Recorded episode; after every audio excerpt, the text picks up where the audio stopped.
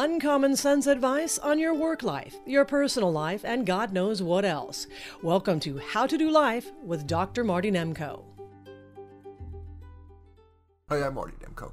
I find it really fun to kind of simulate a conversation where you go from thing to thing to thing to thing and not just stay on one topic. I tried it yesterday, and in the 24 hours since then, I've gotten some nice comments, but I also made a point of keeping track of all the ideas that I thought might be worth sharing, and they're in, you know, incredibly different areas. Everything from an idea for creating an app for preventing procrastination, to the joys of self-publishing on Amazon, to my thoughts about the best, maybe the most potent research that anybody could do, some thoughts about high school football, thoughts about diamonds, and then key lyrics from classic old love songs, and you know how real they are. So anyway, I'm going to try to cover each of those briefly and hopefully make for just, you know, interesting listening for those who just want to pass the time, or interesting watching. Anyway, it strikes me, I mean, among my zillion career counseling clients, maybe the most common thread problem is procrastination. There's a lot of procrastination going on, and I was saying to myself, okay, what would be, in my mind, the best way to try to quell that? And it is an app. And I have no, you know, inclination to try to create an app. There's 2 million apps out there already, and I'm not a marketer. I'm not going to do any of that. But if you have an inclination to create, you're looking for some little business to start, and it could fail totally. But here are my best thoughts on how to create what I call procrastination preventer. It would work like this. Make believe you're procrastinating, working on some project, a honeydew project around the house, or a talk, or a paper you got to give to at work, or your taxes. At that moment, when you say, oh, I think I'm tempted to procrastinate, go get a burrito rather than work on the stupid, you know, report, you would simply click open the app, and a dozen possible ways, what I'm calling procrastination preventers, would appear, each in one line or two. Like, you know, the most obvious one, of course, is baby steps. Should you just take a little baby step, whether it's the first thing you've got to do, or the easiest, or the hardest, or the most interesting, the most motivating? There'll be like 12 of those. And then you ask yourself, okay, which of these, if any, would help you not procrastinate? And then you would, after you've either procrastinated or finished the task, you could note, this technique worked for me, this one didn't. You might rate it, it worked great, it worked crappy. And it would, of course, the app would keep track of which ones worked for you and which ones didn't. And overall, whether you those tasks you attempted to procrastinate, whether you got them done. And you obviously could just keep it to yourself and look at the graph or whatever, or you could share it with somebody, or you could post it on your social media to get some social pressure to avoid the embarrassment of seeing how badly you procrastinate. So that's the idea, procrastination preventer. I have no interest in the money of it or the development of it. All I would welcome, of course, is if any of you think it's a good idea, or adapt it or change it and want to either create it or try to sell it to Apple, or a time management app that's already existing, something to bolt on, a Fitbit thing, whatever, you know, an iPhone, and one of those extras, little utilities like voice memos or whatever. I'd welcome you letting me know. Either a comment here or emailing me at mnemko, that's mnemko @comcast.net. Next. I am in love with relatively few products, but one I really love, I guess it's a service, is Amazon self-publishing. I have had 5 books published by major publishers, including Random House and Wiley and the like, and I will simply say that it is an overall more rewarding experience to self-publish. I will stipulate to the fact that, you know, unless you have a great platform, whether you're published by a major publisher or you're self-publishing, the chance of selling many copies is trivial. So you write for the process. You write because you want to express yourself. You want to leave a legacy. You want to at least hold out the hope that maybe even after you die, there will be, you know, on the internet, there will be your work, your oeuvre, or your great American novel, or your memoir, or whatever the hell it is. Why do I love Amazon self-publishing so much? First of all, it's free, and unlike with a major publisher, you can keep 70% of all royalties, all sales as a royalty, which is amazing. But what I really like best is you can design you don't have to be an expert in it all. It's really quite easy to use. You just, you know, create a Microsoft Word file, and, you know, maybe if you, you know, format it the way you like, or if you don't know how to do that, hire somebody for $100. They'll format it into a nice format, and then upload it, and then you can design your own cover. They have hundreds of cover backgrounds, and you can put whatever text you want. It's fabulous. And the best parts are two things. Number one, you can buy it in quantities of as little as one for the same price as quantities of 500. So a 200-page book is going to cost you $3. Amazing. If it's in paperback. If it's color illustrations, it's going to cost you more. That tends to not be worth it. And you can price it pretty much what you want. And the other thing I love is, because I am always having writer's remorse, after I've published, first of all, and you submit the manuscript, and in a day it's published. It's on Amazon, and it's available. You can have it on Kindle. You can have it in print. Amazing. And it's a, you know, at least it's then there on Amazon for people to buy, or for you to give away to friends. They even offer free giveaways for 5 days for promotional purpose, so you can give it away for a few days to your friends and get them to, you know, ask them to write an honest review of it. But what I really love is, because of my tendency to have writer's remorse, after I've published it, if I want to make changes, for example, my latest book is Soloist. So it's 123 short stories about outsiders or introverts facing a dilemma. Well, it started out, my first time I published it, I had only 42 stories, but I kept thinking of more stories and more stories.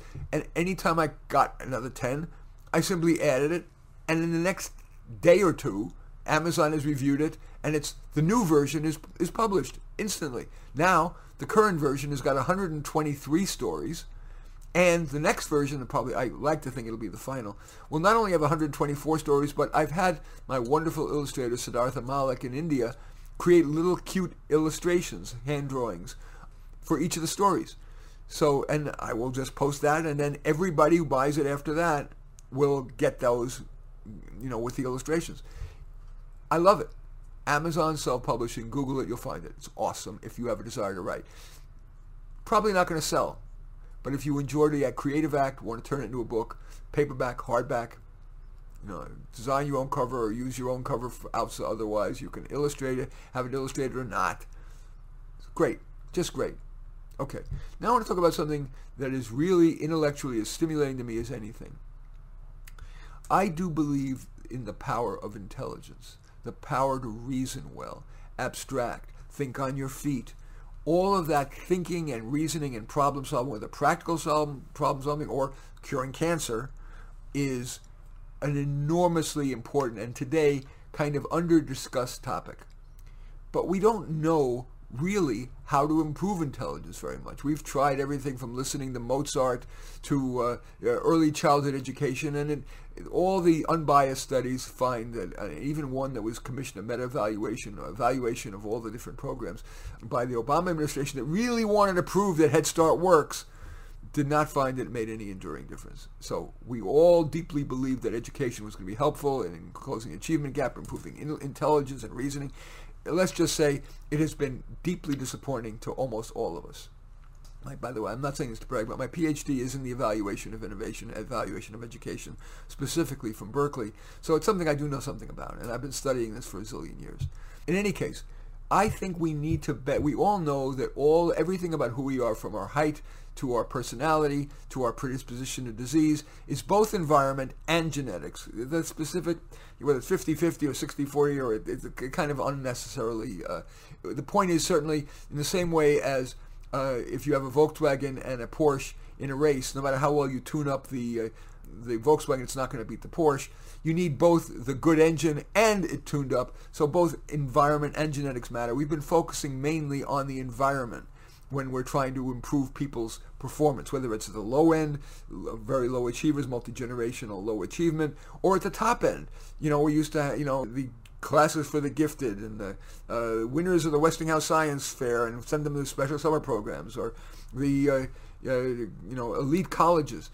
There is, you know, it was the president of Harvard, I think his name was Elliot, who said, the reason our Harvard graduates turn out so well is because they come in with so much, not so much that what they get at Harvard is going to be so enhancing of their intellect, etc. You can teach skills, you can teach knowledge, but the brain power, the horsepower, as Lex Friedman calls it, to reason rigorously and well, that has been very, very impervious to improvement by changing the environment.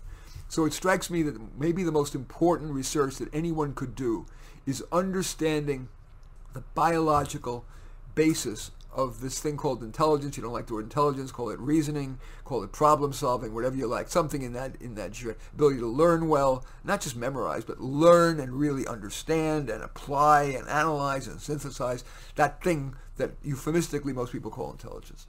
So before we can develop something called an intelligence pill, which I'm speaking pill metaphorically, could probably going to be more like gene editing, we're 20 years away from that, if ever, because remember, there's a million different genes and expressions of the gene that are operative, from the gene to the protein, to expression in the protein, to the expression in the cell, expression in the axons and the dendrites and the neurotransmitter soup and the area before you even get to the neuron, and then the circuit of all those neurons put together into a circuit. It's really damn complicated. So this is not like something I'm saying, go get a PhD and publish 5 articles in the next year because it'll be good for tenure if you publish a lot of articles. No, this requires long-term thinking. But I believe, and I really do believe this, that if I were starting over again, I would get a PhD in math or physics, because that is the basis on which this is going to be solved. And then I would study, probably using the latest electron microscopes. I think they're called transmission electron microscopes. That can, believe it or not, you can observe items down to single hydrogen atoms. So you can see what's really going on, at least, and those are static. But whatever the best video, micro video technology to observe how these things occur. And here's my punchline. If I were studying it, I would like to take 2 pools of people, or 3. One pool of people with 140 IQ. One would say 110, or 100, because that's the average worldwide, or nationwide at least. And those with 70. And I would want to look through that transmission electron microscope at the differences at the atomic level, at the cellular level, at the systems level. What are the differences between the 140 IQ's way the brain is operative, the 110 IQ and 70, and that would then generate more specific hypotheses about what would be the easiest or most potent way to try to improve that genetic or biological component of intelligence, while fully acknowledging environment matters, but we can't fight the battle with both arms tied behind our back. We should be, right now, if we're only looking at environment, we're fighting it with one arm. We should be fighting this real battle for improvement of intelligence. And I do believe that the more intelligent, the better. Whether it's at the bottom end, so that people are more able to negotiate life's daily tasks, like finding a place to live, to figuring out how to pay the rent, to fix something without having to call the guy, whatever. And at the top end, how to cure COVID, or prevent COVID, or cancer, or depression, or be wiser leaders. Not like, and it's not political, not like Donald Trump and not like Joe Biden, but really wise and smart people. Is a part of intelligence altruism? Is it benevolence? Of course intelligence can be used for evil. We can just look at Hitler. We can look at a million smart people who are nefarious, sociopaths who develop evil pathogens for terrorist purposes. But net, we want to create more and more intelligent people from top to bottom, because net, it will do good. Yes, we want to have some government regulation to try to maximize the good. But anyway, that really excites me, as you can tell. I want to let you because this is going to be a podcast, I like to take a 10-second break so that my announcer can do her thing. And I'm hoping to stay with you. I'm going to talk afterwards about 3 odd things. I'm going to talk about high school football, musings, about that, musings about diamonds, and musings about key lyrics from iconic love songs. And so just please stay with me for a second. I hope I'll be honored if you would.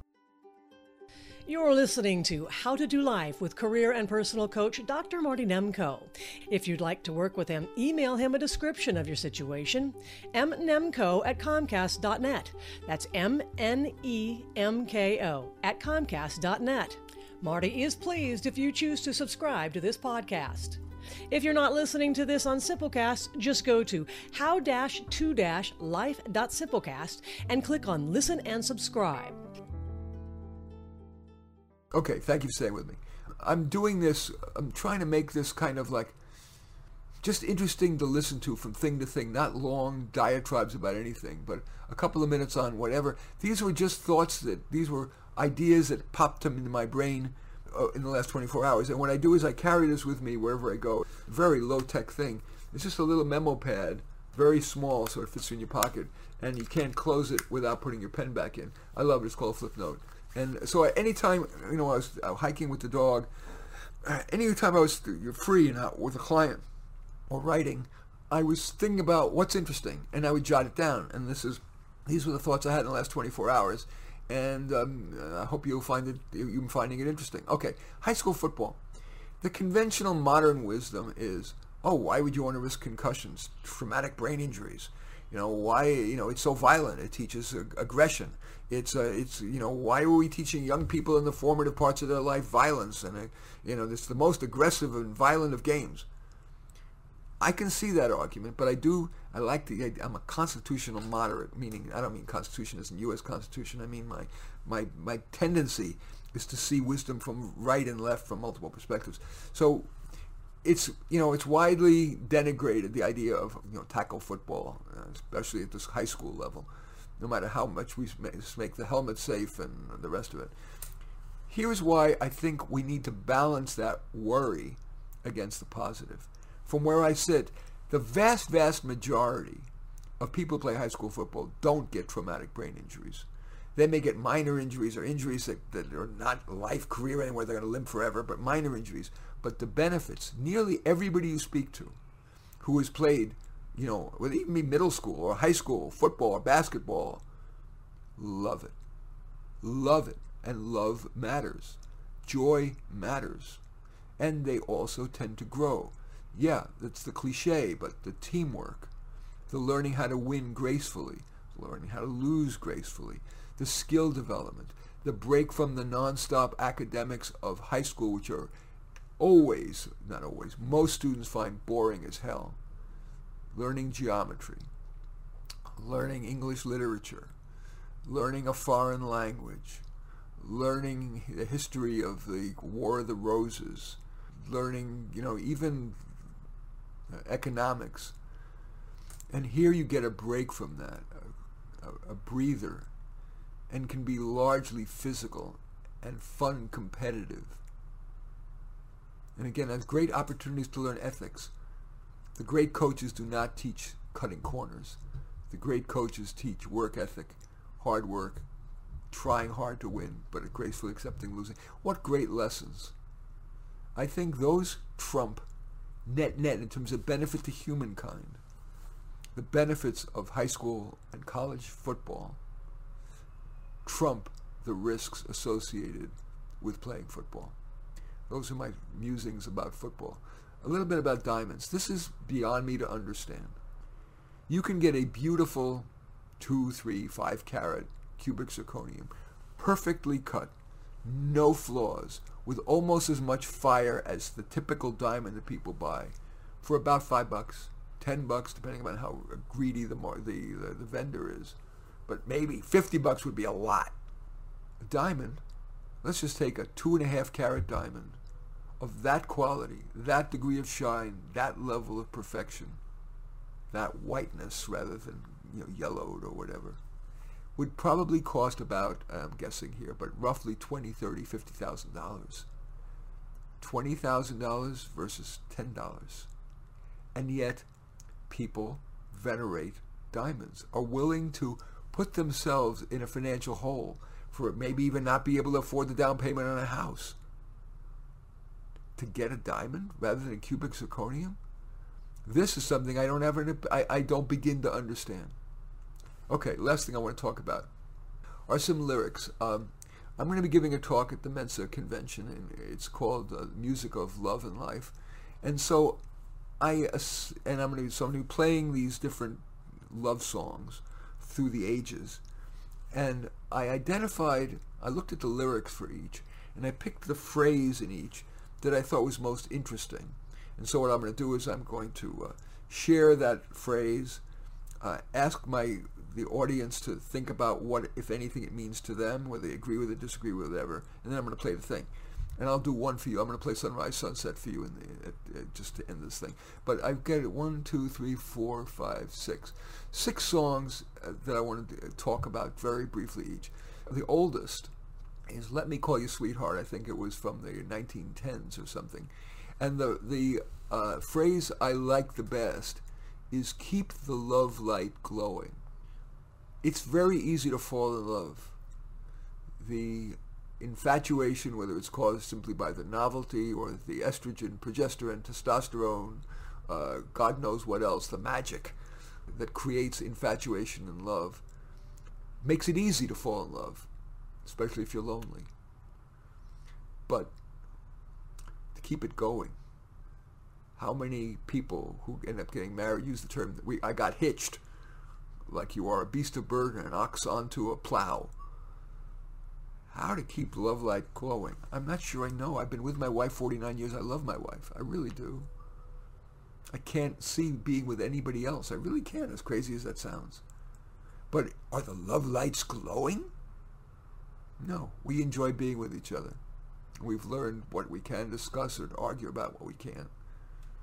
But keep the love light glowing. I don't know. By the way, people who are lonely, often many people, I'm just going on a sidetrack here, really wish they had a mentor. How many people go through life wishing they had a mentor and they don't have one?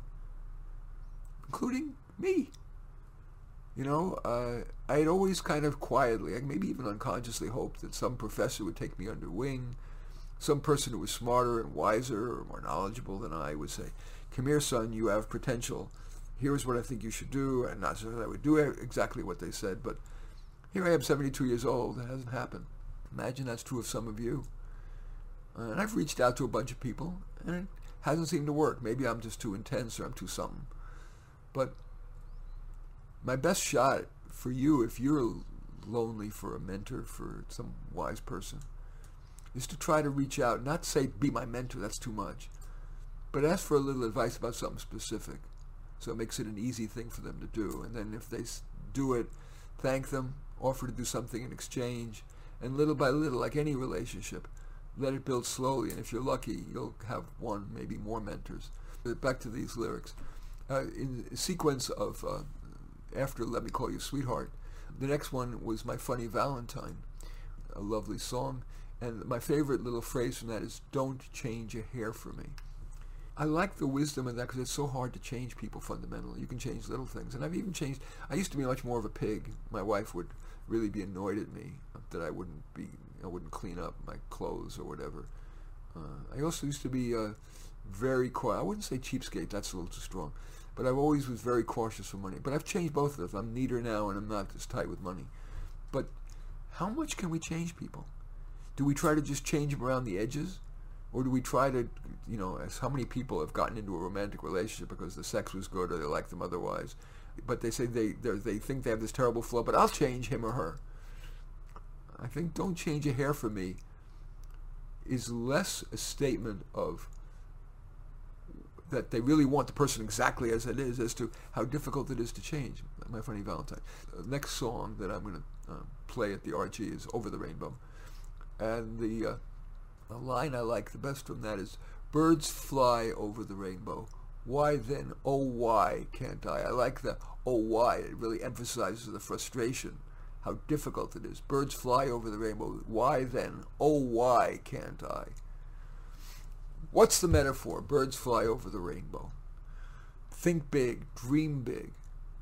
And I understand Goethe said that. He said something like, dream big because no man is motivated by small goals. I've just bastardized that, boulderized that, or whatever. It's not accurate, but it's that point. And it's really easy. The media, and I really think of Oprah as the quintessential example of this, teaches everybody to be dream big. Every celebrity says, dream big, you can do it. And yet for every person who dreamt really big, there is a probability that he won't achieve even partway there, and his or her head is shaking. Why the hell did I take that crazy risk? So I think the more nuanced, more appropriate way to address this is, how big a risk should I take, given my place in life, how able I am, what my track record is, how exciting that other opportunity is, what's my opportunity cost, what else did I do? So this birds fly over the rainbow, they get really high to the ultimate. Why can't I?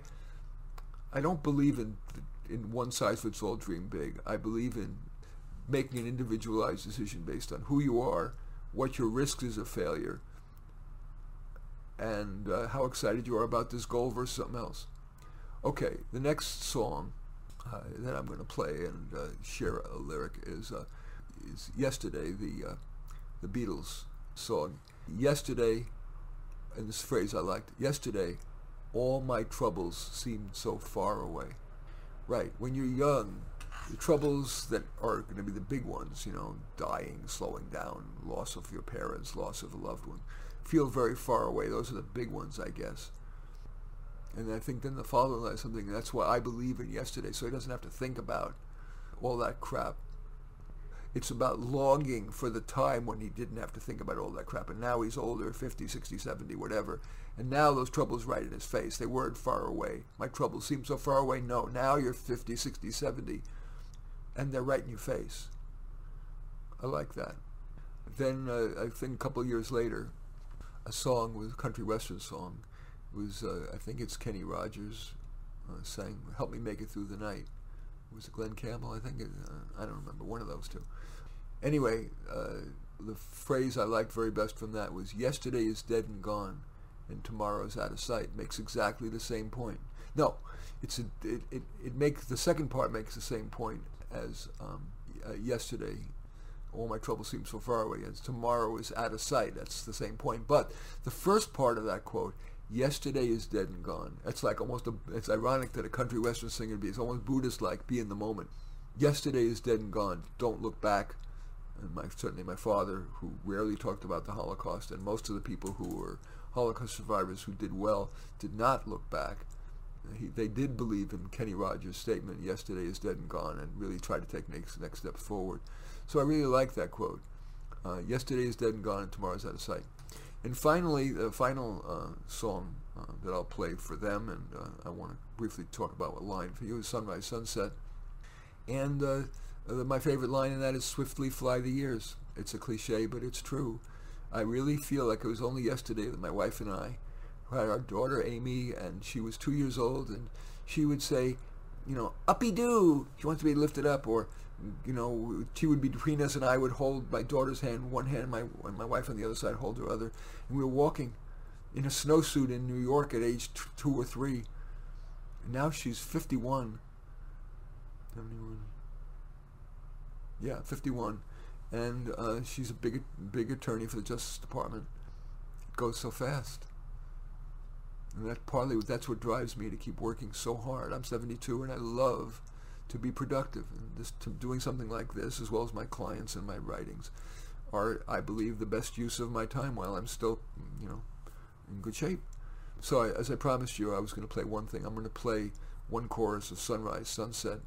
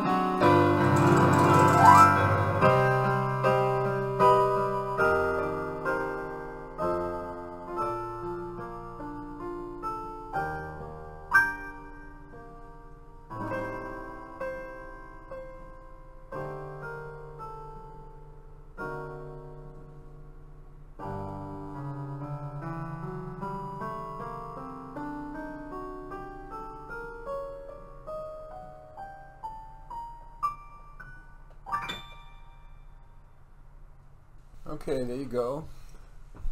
In any event, I do thank you for watching. I welcome your thumbs up and accept your thumbs down. I always look forward to your comments and especially like it if you hit the share button below. Share on your social media so my efforts can have broader impact. I also like answering questions, so I plan to do more of these. If you have a question you'd like me to riff on, or address, formal term, I welcome that. I also welcome you looking at my two new books, Jeremy's Quest, Succeeding in Starting Out, or Soloist's, 123 short stories about introverts and outsiders facing a dilemma. I am Marty Nemko. You've been listening to How to Do Life with Dr. Marty Nemko.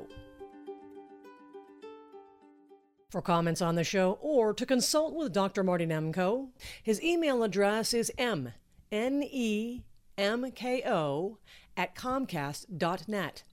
Post-production of How to Do Life by Terry Rouse. Music by Blue Dot Session. Thanks for listening.